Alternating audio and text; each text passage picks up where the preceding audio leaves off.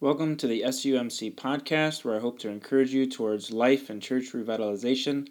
I'm your unofficial source for revitalization within the local UMC. I'm doing this podcast because I serve within the UMC, or United Methodist Church, and have seen an across-the-board issue with discipleship, and I seek to use the knowledge that I have, and more importantly, what I'm learning on my own journey with those of you who may be struggling or may have been struggling for years. Or perhaps you're just starting out, you might have some ideas and you just don't know what to do or if they'll work. So, I'm here for all of us, and let's walk this journey together. This is episode 6, a continuation of episode 4 concerning the simple discipleship process. In this episode, I get into the nitty-gritty, and it comes at an interesting time for me as I'm finally reading The Purpose-Driven Church by Rick Warren. I'm finding that in reading it, I liken it to Simple Church by Thom Rainer and all. And I would say that Purpose-Driven Church is the prequel to Simple Church, or Simple Church could be the Purpose-Driven Church 2.0. So some thoughts that I'll be sharing here come from their insights, but also my own insights and the things that I've read both in the Bible and things I've picked up from seminary, from other pastors, and from the many discipleship books and resources that I've looked into.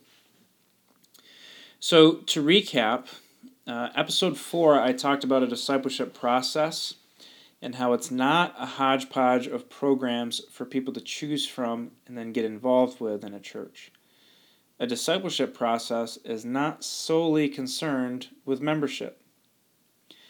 A discipleship process should start with a leadership, but then continue with persons of peace who are teachable and see the vision. And a discipleship process should be simple. So I wanted to start with some things to think about. I've mentioned last time about the UMC having guidelines. And these guidelines are really great. If you don't have them, I would suggest getting them. You can get them from probably Cokesbury. But every single guideline starts with something that's called a called to a ministry of faithfulness and vitality, and then it describes leadership and vital ministry. It talks about how a church should have a vision, how you need to assess your efforts. It talks about the overall mission of the United Methodist Church, and then it gets right into whatever committee you're going to be talking about. It defines the committee, and then it talks about what the committee actually does.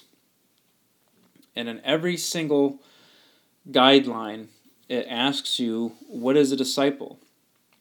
So each committee needs to figure that out for themselves. Now, this can be good, but as I mentioned, you want to start with your leadership. So if the leadership is defining a discipleship process within your church, then each committee should say, you know, after that is defined, okay, how are we going to live into this process as a SPPRC committee? How are we going to live into this process as youth? How are we going to live into this process as men, as women? And so that's what you want to follow. So use the guidelines if you're still using a committee structure, because I would bet money, even though that's biblically wrong, but I would bet money that most of you don't actually know what the committees are supposed to do. You've just been doing things as they have always been done in your church. So these are great. And surprise, spoiler alert, each committee is actually supposed to be a small group where the people are coming together in prayer to do something specific in the overall task of the church. And then that small group produces results that it contributes to the ad council, and thereby leading the church forward in discipleship. So we need to redefine that in the United Methodist Church when we still use committees. We need to redefine those committees as small groups, and then have those small groups come together to support a discipleship process in our churches. So that's the first thing to think about. The second thing to think about, as I have been talking about a discipleship process, well, A discipleship process should be simple. It's a statement and process all in one. And herein is the key.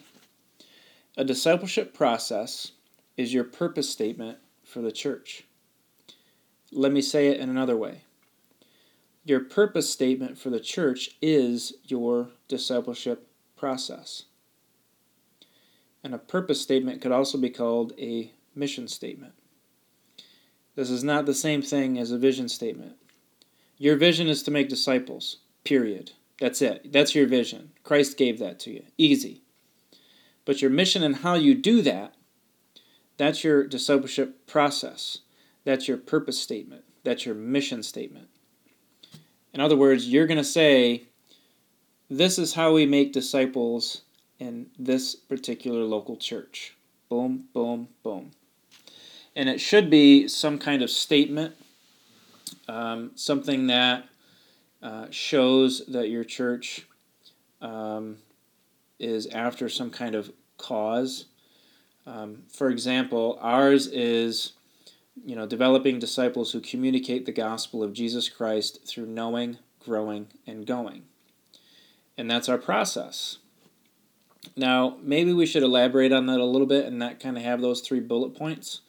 But it's actually working really great, at least for me as a leader, because now I can define what to do under that knowing, under that growing, under that going. So in other words, how are people in Sherburn going to be able to communicate the gospel of Jesus Christ? Well, first they're going to do it by learning, by knowing what to communicate. Then they're going to grow in that knowledge, and then they're going to go out in that knowledge and communicate the gospel of Jesus Christ. So it's a simple statement, easily repeated every week. And then in your process, you want to create steps and keep them simple. Steps could also be understood as expectations, and you should understand these steps or these expectations as stepping up and stepping deeper. So let's recap so far.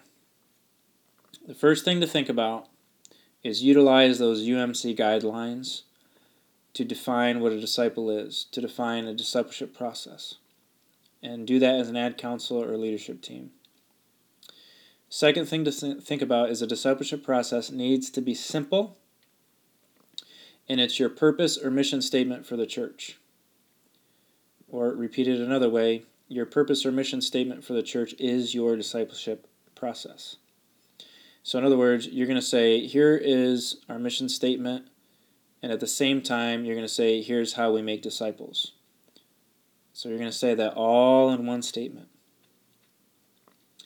Now, once you have the process defined, any program or ministry idea that comes up needs to be examined in light of that process.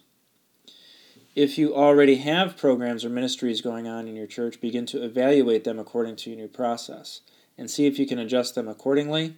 If they don't fit, let them die off. That probably sounds a little bit harsher than I intended, so let them play themselves out, if that makes you feel better. So you want to review your process, ministries, programs, and your membership every year to realign everything under this process and to have accountability. So your statement needs to be simple. It needs to be something that can be measurable because you're going to hold people accountable to it, your ministries and your programs every year. And I'm going to elaborate on how to do that in some podcasts coming up. So utilize those guidelines because it's just a great way to get you asking questions with your group and thinking through what a discipleship process is. But keep it simple, like an elevator, simple kind of like, if you're in line at a grocery store, oh, what church do you go to? Such and such church. What do you guys do? And then, boom, in one sentence you'll be able to tell them. And they'll know everything about what your church does. So those are the first two things to think about. Thirdly, you want to make sure that your process is reproducible. What does that mean? Okay, so your process is going to be a process in each small group, in each ministry, inside and outside the church. Say, okay, what does that mean? What I'm saying is, when you come up with a discipleship process, that statement needs to be the same for your small groups, because your small groups are going to live out that process in those groups. Your ministries are going to live out the process while they're doing those ministries. So, in other words, nothing is separated from your process at any level, as each ministry seeks to move people along the discipleship pathway and process within itself. So this process will be reproduced in small groups and at every generational ministry that you have. So for example, our process is the communication of the gospel of Jesus Christ through knowing, growing, and going. Our first step in this process is to get to know God and His Word. And so we encourage people to go immediately into some kind of Bible study or Bible transformational group, something where Bible is central. You can either go through a book of the Bible, you can study topics, whatever it is, it's just growing in your knowledge of biblical truth, because we're trying to communicate the gospel. And so in those groups, as we're learning, we're also growing, and we're growing together. And in that growth comes accountability. How are we living this out in our own lives? And then in that group, we're going to start doing things together. In other words, we're going to start going. So the process has been reproduced in that small group. We are learning how to communicate the gospel. We are knowing God's Word, we are growing in God's Word, and then we're going to go out and live it as a small group. So the small group has reproduced the process within itself of the church. Let me say that a different way. So the church's discipleship process is the same in the small group. So in other words, the umbrella of the discipleship process and the church at large, the local church, is the same discipleship process that's going to be in a small group. Only now it's not so much a generalized statement, it's a process and action in a small group. So same could be said if, you have a youth group. In that youth group, you're going to find ways to get to know God. You're going to grow in that knowledge, and then you're going to go and do stuff together. Same thing with the children's ministry. Children are going to be raised up to get to know God and His Word. Then they're going to grow, literally, because they're kids, but they're going to grow in their understanding as much as they can of God. And then, hopefully, they'll go into their homes and they'll be able to talk about it with their families. So it might look different at each age group, but it's still going to follow the process. So utilize those guidelines, keep the process simple, make it reproducible in every single ministry that you do so it's at every level. But then you also want it to multiply. And what I mean by multiply the process is that this process is going to multiply to other spaces and communities. In other words, one small group becomes two. Two small groups become six if there's three people in the group. And they're each going to form their own group. So in other words, small groups produce more small groups. Part of the going aspect that we have here at SUMC is to multiply. So those small groups are going to multiply into more groups. And so that's also part of the growth step. So I hope you can see this now. So we're growing within the small group itself and our knowledge and going and doing stuff together. And then at some point, we're going to start new groups. We're going to multiply. Where now the participants become leaders. And then in those small groups, after they've multiplied, they're going to start the process again, but with new people. And now they are going to facilitate the meetings where new people are coming to know the Bible. And they're going to grow together. And then they're going to go do stuff together. And then that small group is going to multiply and then reproduce the process. And it's going to be like that in everything that we do. And so hopefully this will also maybe multiply someday into a multi-site. Maybe we'll start another church plant somewhere. It's going to look and feel exactly like we are, but it's going to shift according to the community. So the process will be the same, but maybe they start, instead of coming to church and worship, they start the process in a small group. So illustratively, this will look different on paper. Right now it sounds linear, but it's not always going to be that way. But you want to plan it out in a linear fashion, but then understand that people are going to come into your church or small groups through various avenues. They might start with the mission that you're doing, but you want to make sure that you get them into worship and then filter them through your process. Now, I haven't talked about membership here. I see membership as different than a discipleship process. Membership, I think I'm going to dedicate a whole different podcast to that, because for me, membership needs to be more than just, hey, you're coming to church, why don't you join and become a member, and that's it, and then you fill slots on a committee. No, with a discipleship process, that understanding just needs to go away. So I'm going to explain that, I think, in a future podcast. So let's review. So discipleship process needs to be simple. It needs to be something that's reproduced in all the groups and ministries that you do. And it eventually should multiply. Now, if you're a new pastor, I would say, you know, have this vision, but don't get so lost in the details. In other words, don't plan this all out and then teach it to your church. Do it with your people, as I've been saying. In the next episode, I'm going to talk about the ingredients and really get into this. So don't get lost in the details. You know you want this. Don't figure it all out beforehand. Don't do it yourself. Let the Holy Spirit guide you with other people. It's way more awesome that way. Now, if you've been in the church for a while, if you're a pastor, you've been there for a while, or you're a leader that's been there for a while, and you might feel stuck, understand that these things can still happen. But you might need an objective evaluation. In other words, you might need somebody that's not part of your church, whether it's somebody in the community, like a leader in the community, or maybe through our denomination, you can have somebody come in and just evaluate your church. Every other year, we have to do a building audit. I am not talking about that. I am talking about, say, hey, we want to come up with a discipleship process. Come into our church and let us know how we can reach new people and what we might be able to do, because we've just been looking at our community for too long, and we might just be missing things because they're so obvious we're just not seeing it anymore. So have somebody come in and do that. If you don't have a pastor, if you're a church that does not have a pastor, and it's just kind of your group is leading things, you don't quite know what to do and you're feeling lost, well, guess what? You are the small group. You are the leadership team. So how are you going to disciple yourselves in a way that you can then feel that you can grow into developing others? So in other words, how are you going to be disciples?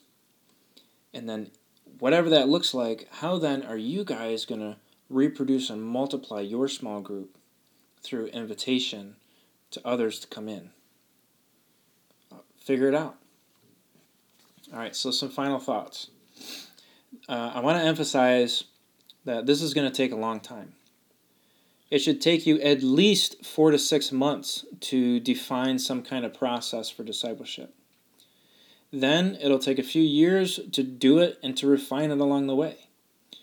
You're still going to feel like there's something missing in all this. Like, well, what are the pieces to all this? Like, you still haven't, I still feel like something's missing. I get that we need to have a process. You've described yours. You mentioned Bible study and small groups, but how does all this fit in? Is there anything else? Yes. And so in episode 7, I'm going to give you the pieces, the ingredients, and then I'm going to give you some examples and how to utilize those ingredients. So in other words, I'm going to say, here's what you need.